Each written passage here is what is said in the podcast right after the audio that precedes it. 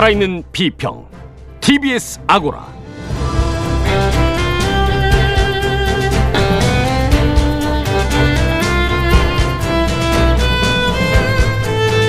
안녕하세요. TBS 아고라 송현주입니다. 주마가평은 총선으로 이야기 이어가고 있는데요. 총선을 3주 정도 앞두고 언론들의 여론조사 보도, 판세 분석 보도가 쏟아지고 있습니다. 이런 보도에서 가장 중요하게 언급되는 게 중도층, 무당층입니다. 오늘은 중도층의 의미와 선거에서의 효과, 관련 언론 보도에 대해서 알아보겠습니다.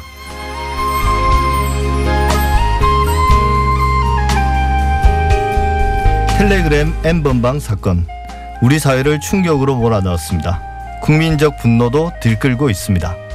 사실과 진실의 관계 사진관에서는 디지털 성범죄의 실상과 처벌 가능성을 살펴보겠습니다.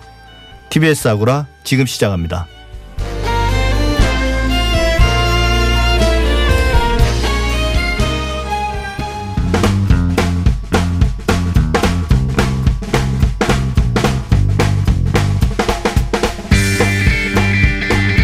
주 만에 돌아왔습니다. 빅데이터로 알아보는 세상. 이번 주 가장 많이 회자된 키워드들을 정리해 봅니다.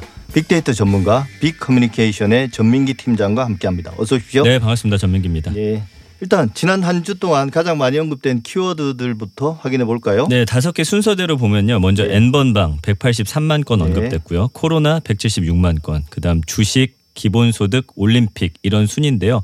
2위와 3위 보시면 차이가 많습니다. 코로나가 176만 건인데 네. 주식은 21만 건이니까 보통 일주일에 10에서 20만 건, 많게는 30만 건 정도 언급이 돼야 그래도 전 국민이 알만한 그런 네. 이슈인데 지금 N번방과 코로나 이슈가 워낙 전 국민적인 관심을 받고 있다 보니까 이렇고요. 특히나 코로나 이슈 같은 경우는 거의 두세 달 동안 사실은 어, 범접할 만한 그런 이슈가 없었어요. 그렇죠. 근데 처음으로 N번방이 이거를 지금 역전한 상황이고요. 예. 사실 근데 여기 네.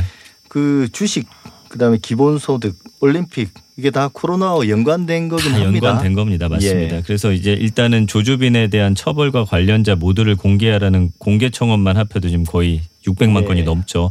그 관련 이슈들이 가장 많았고 3월 21일 하루에만 47만 9천여 건이 언급됐거든요. 하루에 이 정도면 정말 많이 언급된 거죠. 예. 그래서 이때 당시에 N번방 관련 청원이 200만 명 이상 동의 얻었다라는 기사와 함께 연예인들도 SNS를 통해 적극 동참하며 관심이 더 높아졌고요. 그 외에 는 이제 코로나로 타격 입은 전 세계 주식 상황 그리고 미국, 유럽 등지의 코로나 확산 현황 그리고 1년 뒤로 미뤄진 도쿄 올림픽 등도 함께 거론된 한 주였고요. 거기에 경기도가 재난기본소득으로 전체 도민에게 10만 원 지급하기로 한 소식이 관심 받으면서 기본소득 관련 키워드도 많이 언급이 됐습니다. 예. 국민들 이번 주에 가장 많이 본 뉴스는 어떤 게 있나요? 역시나 첫 번째는 N번방 관련 소식인데요. 예, 당연히. 111만 900여 명이 본 기사고 SBS가 박사방 운영자 신상 공개 25살 조주빈이라는 제목으로 내보냈는데 예. 사실은 다음 날이 경찰에서 이제 신상 공개 위원회를 통해서 공개를 할지 말지 그 전에 미리 이제 공개를 해버린 것입니다. 예. 사실 이거는 아마 SBS가 욕 많이 먹을 거예요. 맞아요. 반칙이거든요. 왜냐하면 예. 다른 언론들도 이 운영자 그러니까 조지부인에 관한 신상 정보를 몰랐던 게 아닌데 음, 음. 이제 그 다음 날 경찰에서 위원회를 열어서 결정할 거고 네, 네. 아 대부분 이제 공개할 걸로 예측이 됐죠. 맞아요. 그런데 이제 뭐 미리 치고 나가서 네. 예, 아마 욕 많이 먹었을 겁니다. 그래서 아마. 어쨌든 논쟁이 좀 많이 붙었습니다. 네. 그리고 2위는 어, 연합뉴스 보도고요. 경기도 도민 1,326만 명에게 재난 기본소득 10만 원씩 지급이라는 기사고요. 예. 뭐 55만 명 정도가 받고요. 3위는 중앙일보 그리, 그리고요. 초등학교 5학년이 25개월 달 성폭행 청와대 청원 하루 만에 20만 돌파 이것도 51만여 명 정도가 받는데 최근에 역시 엠번방과 함께 이 이슈가 부각이 되면서 뭐 아이들과 관련해서 성착취라든지 성추행, 성폭행 이런 좀 관련 기사들이 함께 많이 관심을 받았습니다. 예, 이게 뭐 언론에 보도되는 것과는 별개로 이런 네. 일이 일어난다는 게 이제 끔찍한 건데 그렇습니다. 사실은 이슈가 되는 이유도 너무나 명확하고 네. 언론 보도도 뭐 피할 수 없고 하지만 근본적인 해결책이 좀 필요한 게 음. 아닌가 그런 생각을 합니다. 그렇습니다. 이번에는 빅데이터 관련 키워드 분석 한번 해보죠.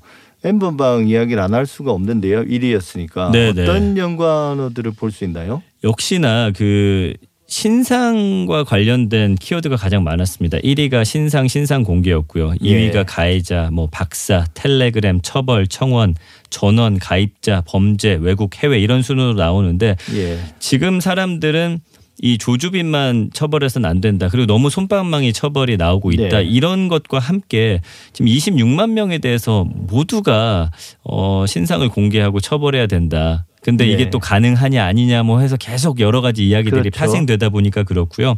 외국 해외 같은 경우는 어, 해외 사례들 들면서 뭐 예를 들면 이런 일을 벌였을 때 어떤 미국의 어떤 주는 종신형까지 처한다더라. 우리는 왜 이렇게 약하냐부터 해서 텔레그램 외국 서버까지 어, 찾아보자라든지 그 이게 실체가 뭡니까? 텔레그램이 어디에 있는 거고? 지금 사실은 뭐 독일에서 만들었다라는 이야기는 있는데 이 서버가 어디 있는지도 잘 모르는 상황이더라고요. 예. 그러다 보니 텔레그램 측에다가 어 이번에 거기서 엠번방을 함께 했던 사람들의 신상이라든지 아니면 그 사- 가입 정보 같은 걸 좀 넘겨달라 수사하는데 협조해달라 이런 식으로 지금 이야기를 나누고 있고요.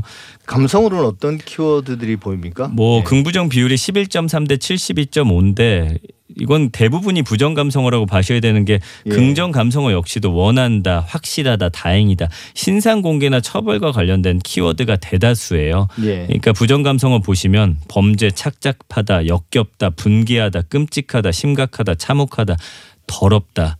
이 예. 국민들의 분노가 느껴지는 그런 감성어들이 주가 되고 있습니다. 예. 코로나 관련 빅데이터 반응도 한번 볼까요? 어떤 키워드들이 연관으로 보이나요? 역시나 1위는 여전히 마스크인데요. 마스크 예. 비율이 상당히 낮아졌습니다. 그러면서 흥미로운 게 2위가 미국, 일본, 유럽 이런 다른 국가들의 코로나 상황에 대해서 굉장히 관심들 갖고 네. 계세요. 외국 선진국인 줄 알았던 국가들이 지금 이거에 네. 대처하는 걸 보니 우리나라가 얼마나 지금 시스템이 잘 돼 있냐라는 식의 사실은 글들이 가장 많다고 네. 보시면 되고요. 그 다음에 뭐 경제 관련된 이야기 좀 있고요. 그 이외에는 일상입니다. 우리가 지금 하루라든지 일상 아이들과 어떻게 보내는지 그리고 어, 봄 여행 연기 주말이거든요. 그러니까 네. 사실은 날씨가 이렇게 좋고 꽃 축제 같은 게 취소는 됐지만 그럼요. 밖으로 나가고 싶어하는 그런 예. 감정들이 상당히 지금 드러나고 지금 있고요. 이제 나들이 하기 가장 좋은 시절인데 사실은 맞습니다, 맞습니다. 그래서 요즘에 유행하고 있는 게 SNS 상에서 아무놀이 챌린지라고 해가지고 예. 아이들과 시간을 때워야 되는데 뭘 할지 모르니 집에 있는 뭐 예를 들어서 옷걸이 같은 걸로 게임하는 방법이라든지 이런 것만 하더라도 동영상 사이트에 한뭐 7만 개가 넘게 올라오고 아, 있고요. 그래요? 예, 이런 방법 재밌다. 시간이 잘 간다. 그러면서 달고나 커피라고 해가지고 또 한 천 번을 휘저어야 됩니다. 예를 들어서 커피 가루하고 물하고 그다음에 설탕인데 이게 또 SNS에서 화제가 되면서 시간이 아, 너무 천잘 번이나 간다. 저어야 되나요? 고등학생 나오고 딸이. 예. 그 달고나 커피를 만들었더라고요. 아 그렇군요. 예. 그래서 기사에는 400번 저으면 된다고 돼 있는 댓글 보니까 무슨 소리냐 천번 이상 저어야 된다 뭐 이런 식의 많으니까. 예, 반응들이 나오고 예. 있습니다. 그러면 이제 그런 키워드들 일상에 관한 키워드들 중에서 실제로 빅데이터 상에 보이는 사람들의 어떤 생활의 변화? 변화가 상당히 많아졌어요. 여러 가지 데이터들 좀 합쳐 보면요. 예. 일단은 식사 관련 모습이 가장 많이 바뀌었더라고요. 이- 어, 집에 머무는 시간이 많, 많다 보니까 어, 외식보다는 집에서 먹는 비중이 커졌고요. 야식이나 간식 수요가 늘고 있습니다. 예. 한 대기업이 서울하고 광역시 소비자 1000명을 대상으로 코로나19에 따른 식소비 변화에 대한 조사를 했는데 83%가 현재 집에서 식사를 하고 있다. 작년과 대비했을 때 23.5%포인트나 증가한 수치고요. 화장법도 달라졌다고 해요. 예를 들어서 마스크 착용이 생활화되다 보니까 색조나 피부 화장에 대한 수요가 감소하면서 네. 이런 화장품의 구매가 확 줄어들었고요. 그리고 시, TV 시청 시간이 눈에 띄게 늘어났는데 닐슨 코리아 자료 보니까 1월 넷째 주에는 TV 시청 시간에 큰 변화가 없었는데 2월 넷째 주에는 개인 시간 시청 시간이 전주 대비 10.6%나 급증했고요. 3월 첫째 주 보시면 전년 대비 무려 49분이나 이게 네. 1인당이니까 안 보는 분들도 계셨다고 했을 때는 시청 시간이 엄청나게 늘어난 것이고요.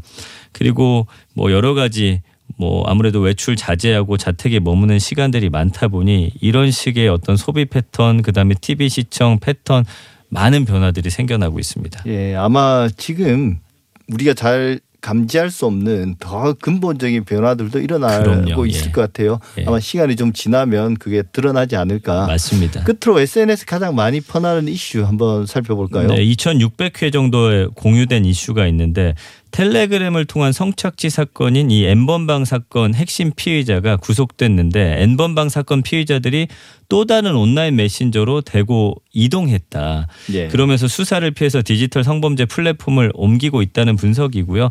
결국엔 뭐냐면 어 핵심 인물만 처벌해서는 안 된다는 것이죠. 왜냐하면 예. 어차피 이거를 소비하는 층이 있는 한은 어디서든 새로운 조주빈이 탄생할 수 있기 때문에 예. 이번에 확실히 좀 처벌하자라는 그런 식의 이야기고 예. 지금 조주빈 개인에 대한 어떤 이슈가 부각되고 있는데 사실은 또 본질을 흐리는 것이라는 거죠. 예. 어린이 성착취가 이번 예. 사건의 가장 핵심이라는 그런 글들이 많이 퍼져나가고 있습니다. 예. 이번 기회에 그런 아동 성착취 혹은 성범죄로부터 깨끗해지는 맞습니다. 아, 예. 그런 사회가 됐으면 좋겠습니다. 그래야 국격도 올라가지 않을까. 예, 지금까지 빅데이터 전문가 전민기 팀장이었습니다. 2주 뒤에 뵐게요. 고맙습니다. 예.